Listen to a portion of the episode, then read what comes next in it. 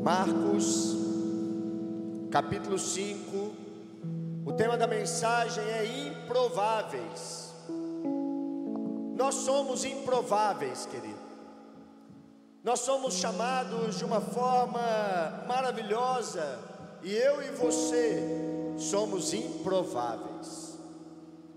Marcos capítulo 5 está dizendo assim: E chegaram a outra margem do mar, a província dos Gadarenos, e saindo ele do barco, lhe saiu logo ao encontro dos sepulcros um homem com espírito imundo, o qual tinha sua morada nos sepulcros, e nem ainda com as cadeias o podiam, podia alguém prender, porque tendo sido muitas vezes preso com grilhões e cadeias, as cadeias foram feitas em pedaços, e os grilhões em migalhas, e ninguém podia amansar. E andava sempre de dia e de noite, clamando pelos montes e pelos sepulcros, e ferindo-se com pedras. E quando viu Jesus ao longe, correu e adorou-o. Pai, aqui está a tua palavra, Deus. Nós sabemos que o teu Espírito Santo tem liberdade para agir no nosso meio. Te pedimos, Senhor, abra e ilumina os olhos do nosso entendimento, que esta semente, esta palavra, venha penetrar no nosso coração, trazendo esperança, vida e salvação, em nome de Jesus. Amém. Glória a Deus. Pode se assentar, meus queridos. Nós somos pessoas improváveis. A pergunta que eu faço nesta noite é: você confiaria o seu nome a uma pessoa como essa da história que nós lemos? Uma pessoa que as cadeias não conseguiam prender porque ele era violento e ele quebrava as cadeias, quebrava as correntes. Alguém que a palavra diz que é imundo, Obviamente, nós não faríamos isso, mas nós queremos trazer este momento, porque nossa vida também é uma vida de improváveis. E Jesus, então, ele muda a história deste homem. Em primeiro lugar, eu quero dizer que os improváveis carregam rótulos. E qual rótulo as pessoas nos deram? ou qual rótulo nós carregamos ao longo da nossa história, ao longo da nossa jornada. Ah, lá vai o viciado. Ah, lá vai aquele que a seu casamento acabou. Ah, lá vai aquela. Qual é o rótulo que você carrega, querido? Ou qual é o rótulo que as pessoas te deram? Porque este homem carregava um rótulo. E os improváveis já foi rotulado de alguma forma. Como por exemplo, lá em João capítulo 8, a palavra diz de uma mulher que foi pega em flagrante adultério. E de repente, talvez na história, ela foi chamada lá adúltera, lá traidora. Em João capítulo 4, Deus, Jesus fala com a mulher samaritana. Talvez o rótulo desta mulher é a mulher que gosta de casamento porque ela estava no quarto casamento e o quinto não é nem o seu marido. E a história conta vários personagens, várias pessoas que foram rotulados, como o cego Bartimeu. Ah, lá vai o cego, aquele que não enxerga, como um cego na porta formosa em João capítulo 3, que mendigava todo dia um cego, um cego não, um paralítico. Há um mendigo aí, há o um paralítico. Porque todos os improváveis carregam um rótulo. E eu quero contar a história deste homem, que diz que ninguém podia passar pelo caminho por onde ele estava. Mateus capítulo 8, versículo 28 vai dizer que ninguém passava por aquele caminho porque ele era muito feroz. Este homem cuja história é contada na Bíblia, era um homem como a palavra diz, que ele morava nos sepulcros. Podemos ler em Marcos capítulo 5, versículo 3. O qual tinha sua morada nos sepulcros. Ele não habitava numa casa, mas ele morava no cemitério. E se ele não morava numa casa, Talvez há muito tempo este homem não tinha contato com os pais, com os familiares. Talvez os pais o abandonaram por causa daquilo que ele estava vivendo. A Bíblia não fala, mas o fato é que ele não habitava com a sua família. Diz que é uma pessoa que morava no sepulcro. Mas a palavra continua dizendo que este homem ele tinha um espírito imundo. No versículo 3, ele continua dizendo: O qual tinha morada no sepulcro que, e que nem ainda com as cadeias o podiam prender, porque tem sido muitas as vezes preso com grilhões, cadeias, e as cadeias foram por ele feitas em pedaço, e os grilhões em migalhas, e ninguém podia amansar. Era um homem indomável, e talvez por isso a sua família o expulsou de casa ou ele saiu por livre e espontânea vontade. O fato é que ele não tinha contato com pessoas. Ele era desprezado, passava necessidade. Como que eu sei disso? Porque as pessoas tinham medo dele.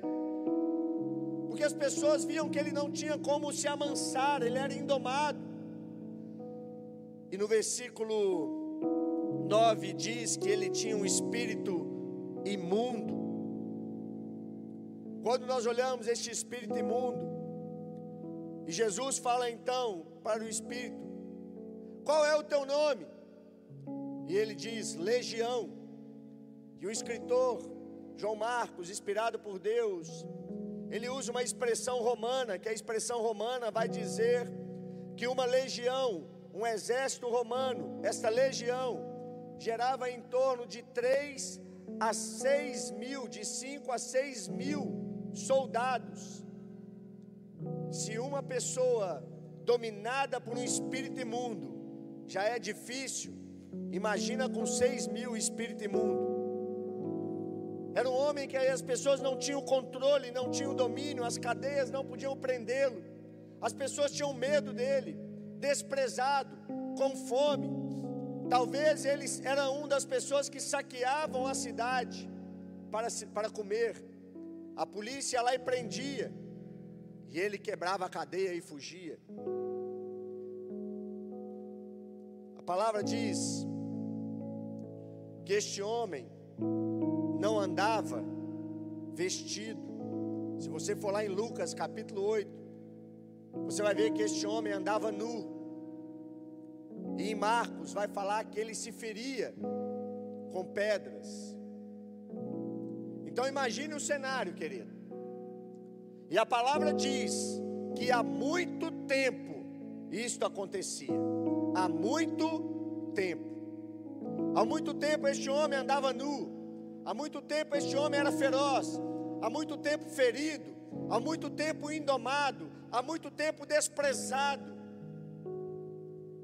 Você confiaria o teu nome a este homem? Você teria coragem de dizer: Ei, pode ir em tal lugar e fala, vai em meu nome. Você olharia para essa pessoa, eu e você, talvez nós também o desprezaríamos. Mas Deus é aquele que olha como ninguém vê. Deus é aquele que enxerga o que ninguém enxerga. Talvez na sua vida, na sua jornada, você foi desprezado também ou desprezada. Talvez as pessoas não acreditaram em você. Eu lembro que quando eu me converti, as pessoas falavam: agora você é crente, ria de mim. Você vai pregar o Evangelho. Quem é você para pregar o Evangelho? As pessoas talvez te desacreditaram, disseram palavras que te feriram. Talvez você foi abandonado. Mas eu quero te dizer, querido, que a nossa vida também é uma vida improvável. Você está aqui hoje, é improvável, querido. Mas não diga que não é possível, porque tudo é possível ao que crê. Quantas pessoas dizem, pastor, o meu casamento não tem mais jeito, pastor, o meu marido, a minha esposa, os meus filhos, é só Jesus. Meu querido, glória a Deus se é só Jesus, porque só Ele pode fazer. Pastor, esse aqui não tem jeito, não, é só Jesus. Então tem jeito. Se é só Jesus, tem jeito, querido. Pastor, a minha vida não tem mais como. Meu querido, Deus é o Deus do impossível. Não há nada impossível ao nosso Deus. Não há dificuldade alguma para a salvação humana porque Cristo deu o seu filho para morrer numa cruz do Calvário. Já não há condenação para os que estão em Cristo Jesus, Romanos 8:1. Mas este homem, ele vivia na terra de Gadara. Jesus estava em Cafarnaum. E para alcançar aqueles que são improváveis, o Senhor vai aonde tiver que ir para alcançar um coração. Preste atenção que Jesus ele sai de Cafarnaum, ele vai à terra de Gadara, do outro lado das margens do rio, e ele lá ele não pregou para a multidão. E olha que neste cenário, na terra de Gadara, haviam os que apacentavam porcos e estavam ali havia os dois duas pessoas que tinham espírito imundo, que habitavam em covas, em sepulturas e estavam ali. Havia os doze discípulos de Jesus que estavam ali com ele. Mas eu quero te dizer que Deus ele não foi atrás de multidão. Ele foi atrás de um coração. E ele fará de tudo não medirá esforços para alcançar o coração dos improváveis. E sabe por que disso? Porque lá em 1 Coríntios, capítulo 1, 1 Coríntios, capítulo 1, versículo 27 diz assim: Mas Deus escolheu as coisas loucas deste mundo para confundir as sábias e Deus escolheu as coisas fracas deste mundo para confundir as fortes. Deus escolheu as coisas vis deste mundo, deste mundo e as desprezíveis e as que são para aniquilar e as que não são para aniquilar as que são. Deus chamou os desprezíveis, Deus chamou os loucos, Deus chamou os improváveis Deus chamou os fracos para confundir os fortes. Deus chamou as coisas loucas deste mundo para, essa, para confundir a sabedoria humana. Sabe o que, que eu vejo, querido? Um monte de fraco e louco nesta igreja. Porque é isso que nós somos. Porque se somos chamados é porque fomos fracos, somos loucos, mas somos loucos por Jesus. Nós somos loucos pelo Senhor. Nós falamos loucura por Deus. E o mundo olha para a minha vida e para a sua vida, e ele lá, isso é loucura mesmo. Somente um Deus com a sua infinita sabedoria confia a homens loucos, fracos, desprezíveis o seu nome. E ele fala: em meu nome vocês farão obras maiores. Este homem era improvável, querido. Quanto tempo ele foi rejeitado, desprezado, ninguém falava nada com ele, por ele, abandonado.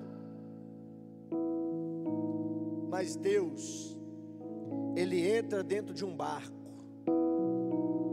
e ele diz para os seus discípulos: Nós vamos do outro lado da margem. Viagem em torno de duas horas, três horas, podemos chegar a seis horas de viagem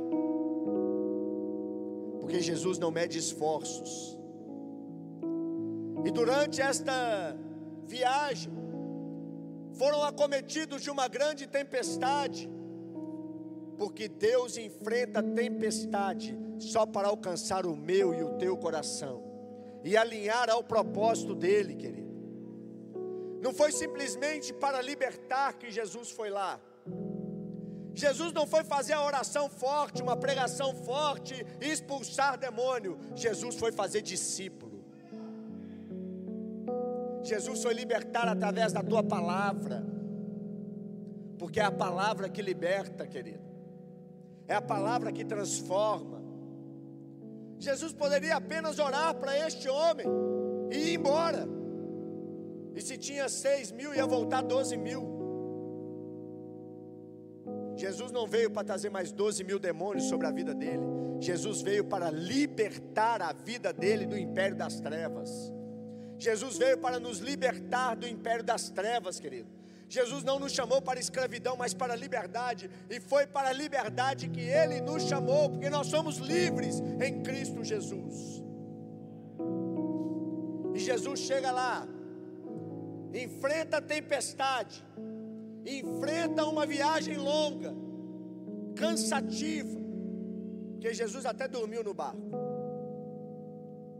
E ele chega, a palavra diz no versículo 1: e chegaram. Eles chegaram. E eu imagino que esse versículo aqui mostra que a viagem não foi fácil, porque ele fez questão de mencionar que eles chegaram porque os ventos começaram a rebater contra o, contra o barquinho, as águas começaram a entrar dentro do barco, ao ponto dos discípulos acordar Jesus: Senhor, não te importa que pereçamos, porque a viagem não foi fácil, mas eles chegaram, e chegaram por causa de um coração, chegaram por causa de um propósito, porque Deus tem propósito, querido. Deus tem propósito na sua vida. Você não entrou aqui de qualquer forma, você não entrou aqui porque não tinha nada para fazer hoje. Você veio porque o Senhor te trouxe aqui. Você pode ter enfrentado tempestades, você pode ter enfrentado lutas, você pode ter enfrentado dificuldades, você pode ter enfrentado os desafios, pastor. A inscrição acabou, mas eu vou, porque eu preciso ouvir a palavra. Mas Jesus, Ele te conduziu para dizer que você também é um improvável. E de repente, a palavra diz que quando eles desceram, no versículo 6, diz assim: E quando viu Jesus ao longe, correu e o adorou. Preste atenção no que está acontecendo, querido. Há muitos anos, muito tempo, este homem era cometido por uma legião de demônios. Mas se nós lermos um pouquinho anterior, a palavra diz que ele andava sobre os montes de dia e de noite clamando. Creio eu que este clamor não era qualquer clamor, era o clamor de alguém pedindo ajuda, era o clamor de alguém dizendo: por favor, alguém me ajude versículo 4 diz, versículo 5: E andava sempre de dia e de noite clamando pelos montes, pelos sepulcros, e ferido, ferindo-o com pedra. E de repente, no momento de consciência, porque creio eu, querido, que o diabo e as possessões demoníacas, quando avista Cristo, ele foge, ele não vai correndo em direção ao Senhor. E a palavra diz que quando ele viu Jesus ao longe, ele correu, ele se ajoelha e ele adora. Porque este homem também há muito tempo, creio eu, que ele estava pedindo ajuda. Ele não aguentava mais viver da forma que ele vivia. E de repente Jesus chega naquele lugar. E no momento de consciência, ele corre. É como se ele dissesse na sua adoração: Senhor, me ajuda. Me ajuda. Só que logo em seguida, os espíritos imundos começam a se debater ao ponto de dizer: O que tenho eu contigo, Jesus? Mas antes disso, a palavra é ela que ele correu e adorou, dizendo: Senhor, me ajuda. E ele se ajoelha e ele adora ao Senhor. E a palavra diz que agora os, os espíritos imundos, porque Jesus havia dado uma ordem, sai dele agora. E ele pergunta: Qual o seu nome? E ele diz: Somos muitos, é legião. E a palavra diz que eles pedem para continuar naquela província, porque tem demônios que agem em determinados locais de, de cidades escravizando, aprisionando, e ali estava um homem que foi aprisionado, levado cativo.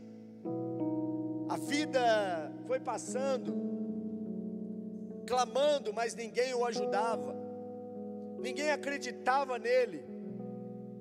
Mas Jesus chega, ele se prostra e ele adora. Mas diante disso, ele teve a escolha, querido. Eu creio que Deus permitiu este momento de domínio da sua mente, porque Ele poderia escolher entre ficar do jeito que está, ou correr para Jesus e ter a sua vida transformada. Por que, que eu estou dizendo isso? Se você olhar em Mateus capítulo 8, você vai ver que não era apenas este homem, eram dois homens que estavam vivendo no sepulcro, dois homens aprisionados por possessões demoníacas, e a pergunta é: cadê o outro homem? Cadê o outro?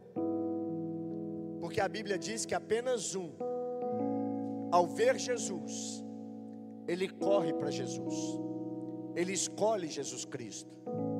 Meu querido, não importa o que nós já fizemos,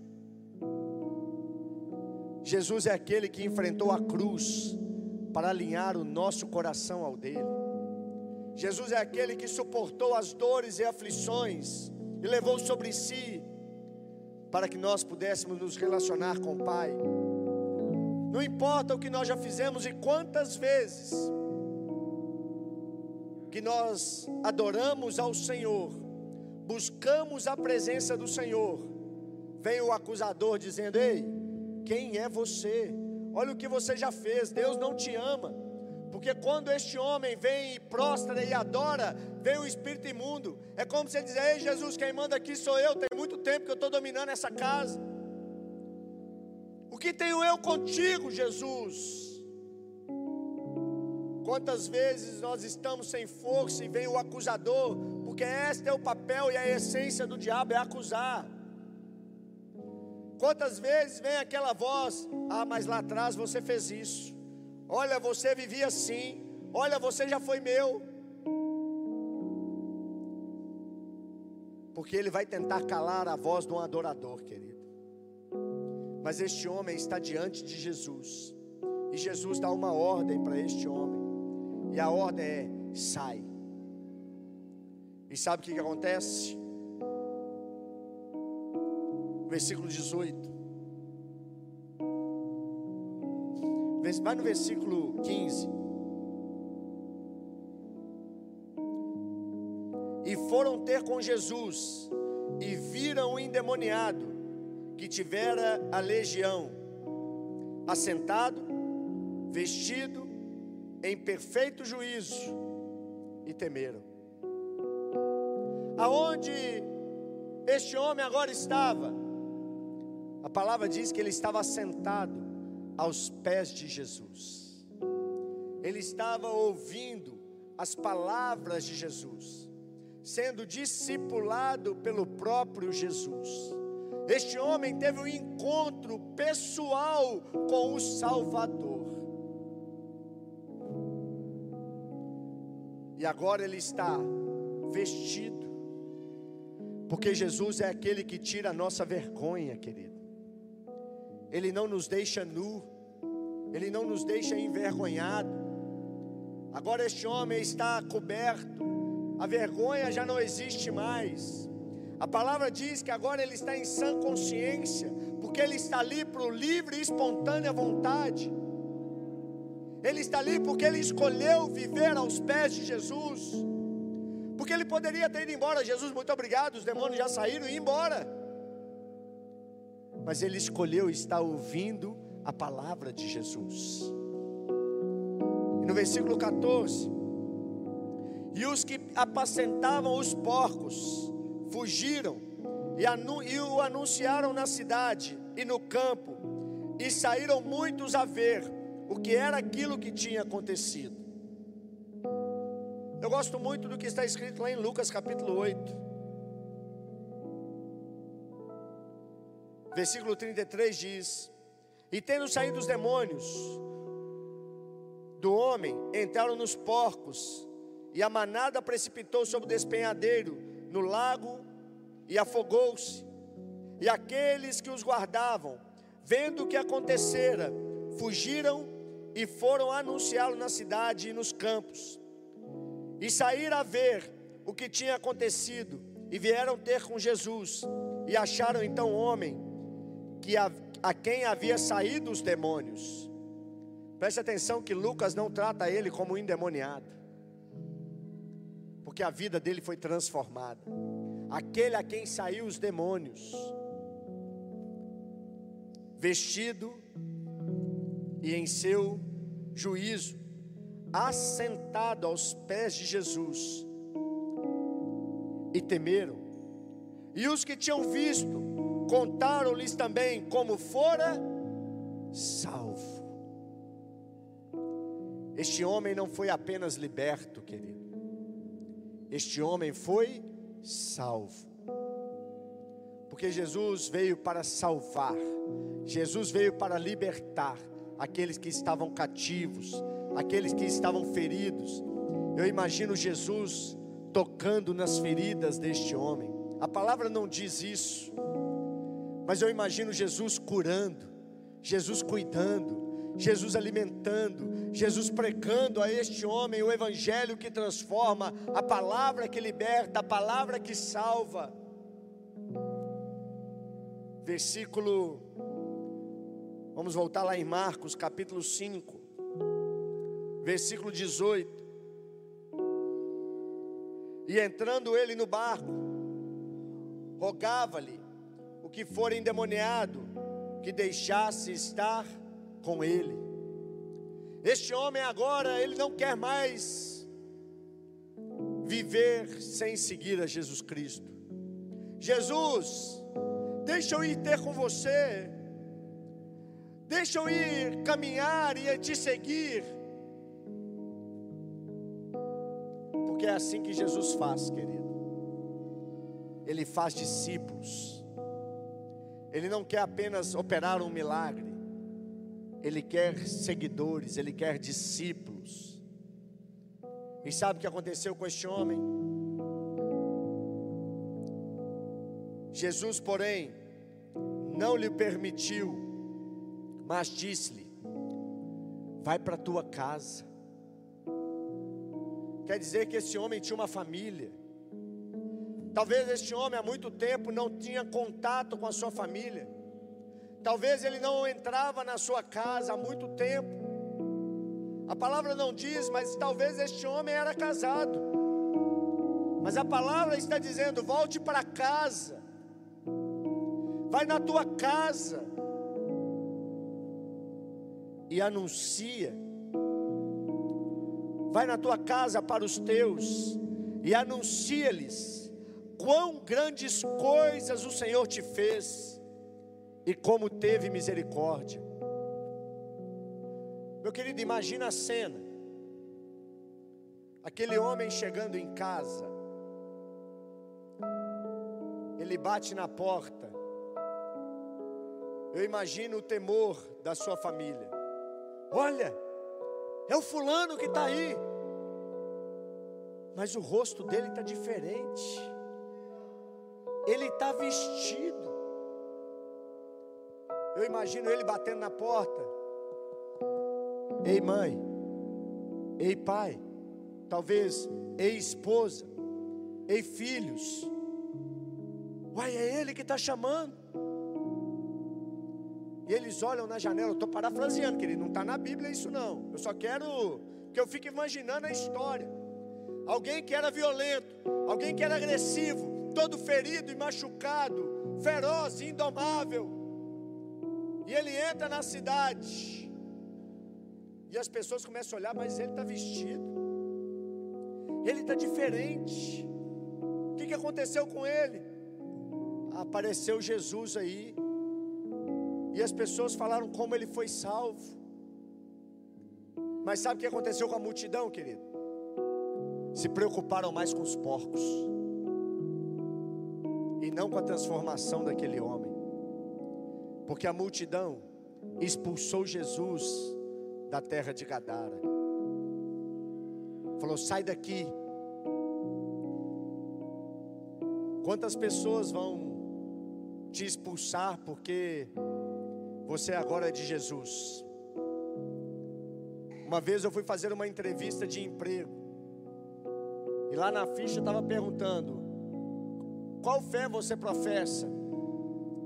E eu disse assim: Eu sou cristão. E na entrevista, o entrevistador virou para mim e falou assim: Eu não vou te contratar.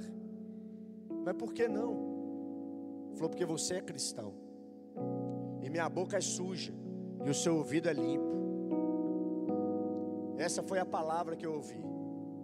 E eu disse: graças a Deus que o Senhor não me permitiu entrar nessa empresa, para que o meu ouvido continue limpo.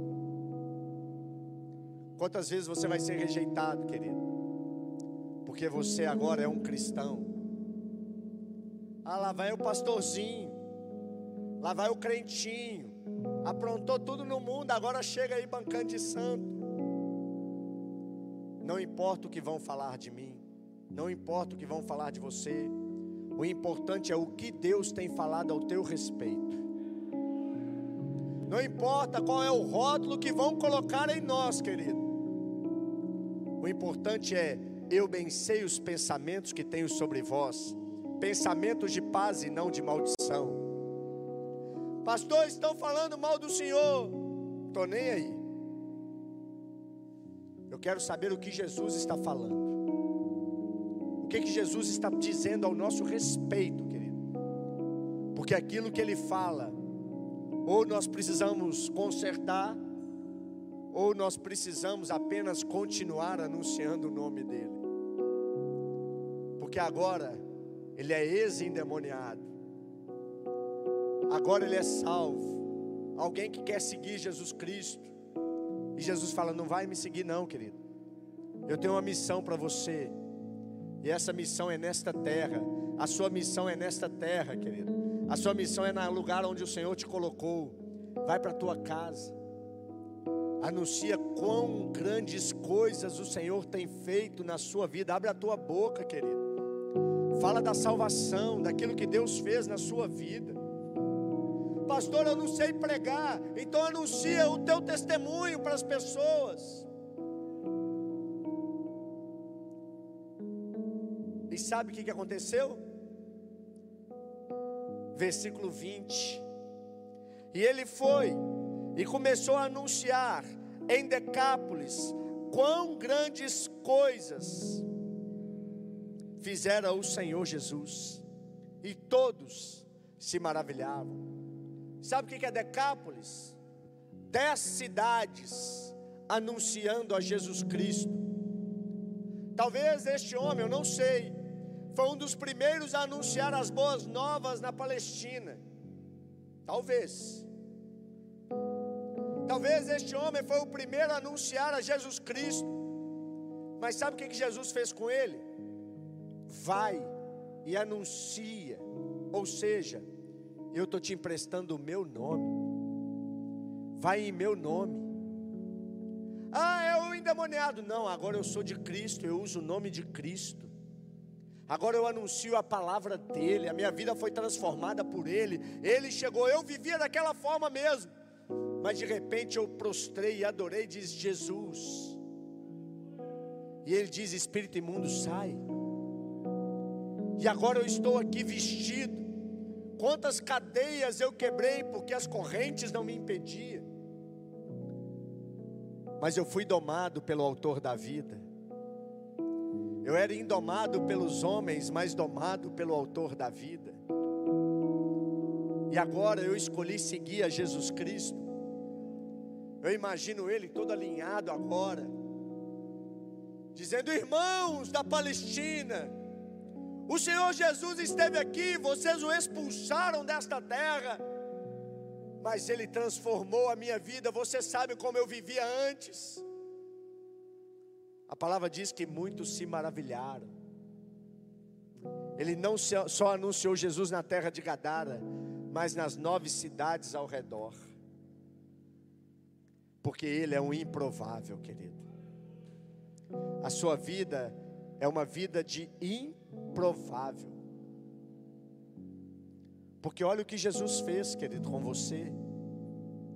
Olha o que Jesus fez com sua vida. Olha o que Jesus fez na minha vida, querido. Se eu contasse aqui o que Jesus fez, eu precisaria de muito tempo. Se eu te desse o microfone, você precisaria de muito tempo para contar. Porque é isso que Deus faz. Escolhe os desprezados, escolhe os fracos, escolhe aquele que ninguém vê valor nenhum. Ele o conduz e transforma para um pregador do seu evangelho. Jesus não veio só expulsar demônio, querido. Jesus não veio para curar, ele veio para chamar: "Ei, filho, vem anunciar minha palavra. Vem me seguir. Vem me servir." É interessante que a palavra diz que quando Jesus foi escolher os doze, ele chegou para uns falar assim: Ei, me segue. Aí eu comprei uma junta de boi, eu preciso. Jesus chega para ele: Ei, me serve é porque eu vou sepultar meus pais. Jesus chega para ele e me serve. E de repente, diante de um homem gadareno, que ninguém ia falar, ei, me serve. Olha para a escolha dos doze, queridos. Você sabia que lá em Israel havia um costume que quando se chega aos 12 anos, eles passam por um processo que eu esqueci o nome. E o menino fica de um, de um lado e o sacerdote do outro. E eles vão fazendo a pergunta para o menino de 12 anos sobre a lei, porque ele tem que saber o Pentateuco, é, Gênesis, Êxodo, Levítico, Número e Deuteronômio. Aí aqui está o pai do menino, do outro lado está um sacerdote. E aí ele faz a pergunta, ele acerta, ele dá um passo. Faz a pergunta, ele acerta, ele dá um passo. Se ele chegar até o sacerdote, ele é conduzido para a escola sacerdotal para ser um conhecedor da Bíblia. Sabe o que aconteceu com os discípulos de Jesus? Não passaram no teste, foram reprovados. Por que, que eu sei? Porque quando eles passam no teste, quem sustenta é a igreja, é o sacerdote. Eles iam ficar por conta de aprender e ser doutrinado na palavra e se tornar um doutor da lei, um sacerdote. Mas aqueles que foram reprovados tinham que trabalhar. Pedro, João, Tiago, tudo estava pescando. Levi, contador, cobrador de impostos. Mateus, Levi é o mesmo nome. Porque todos eles foram rejeitados no processo, querido. Mas Jesus olha e fala assim: Ei, vem me seguir que eu vou fazer de vocês pescadores de homens. Porque Jesus enxerga o que as pessoas não enxergam. O que Jesus enxergou em você, talvez muitas pessoas não enxergaram. E Jesus te chama agora, querido. Vem que eu estou te chamando para ser meu discípulo. Porque no discipulado sacerdotal, Pedro, Tiago e os doze falharam. Mas Jesus chama um e fala: Ei, me segue. Ah, não, tem muita coisa para fazer. Beleza. Ei, me serve. Não, é porque o meu tem que enterrar. Ei, me serve. Sabe como que foi o chamado de Levi? Ele estava lá, funcionário público, ganhando bem, roubava dinheiro, estava com dinheiro bom, sentado. Jesus fala assim: Ei, me segue. Na mesma hora ele levanta e começa a seguir a Jesus. Pedro pescando, e logo depois de uma pesca maravilhosa, Jesus fala: Me segue. Ele podia falar: Jesus, eu tenho que limpar esses peixes, esses peixes aqui. Eu pesquei a noite toda, não consegui nada. Agora o barquinho está cheio. E a palavra diz: E deixando tudo, foi seguir a Jesus. Esse gadareno falou: Jesus, deixa eu te seguir. Fala, você pode até me seguir, mas você vai pregar para sua casa e vai pregar nessa cidade. O que, que Jesus fez na sua vida, querido? Vai e anuncia. Vai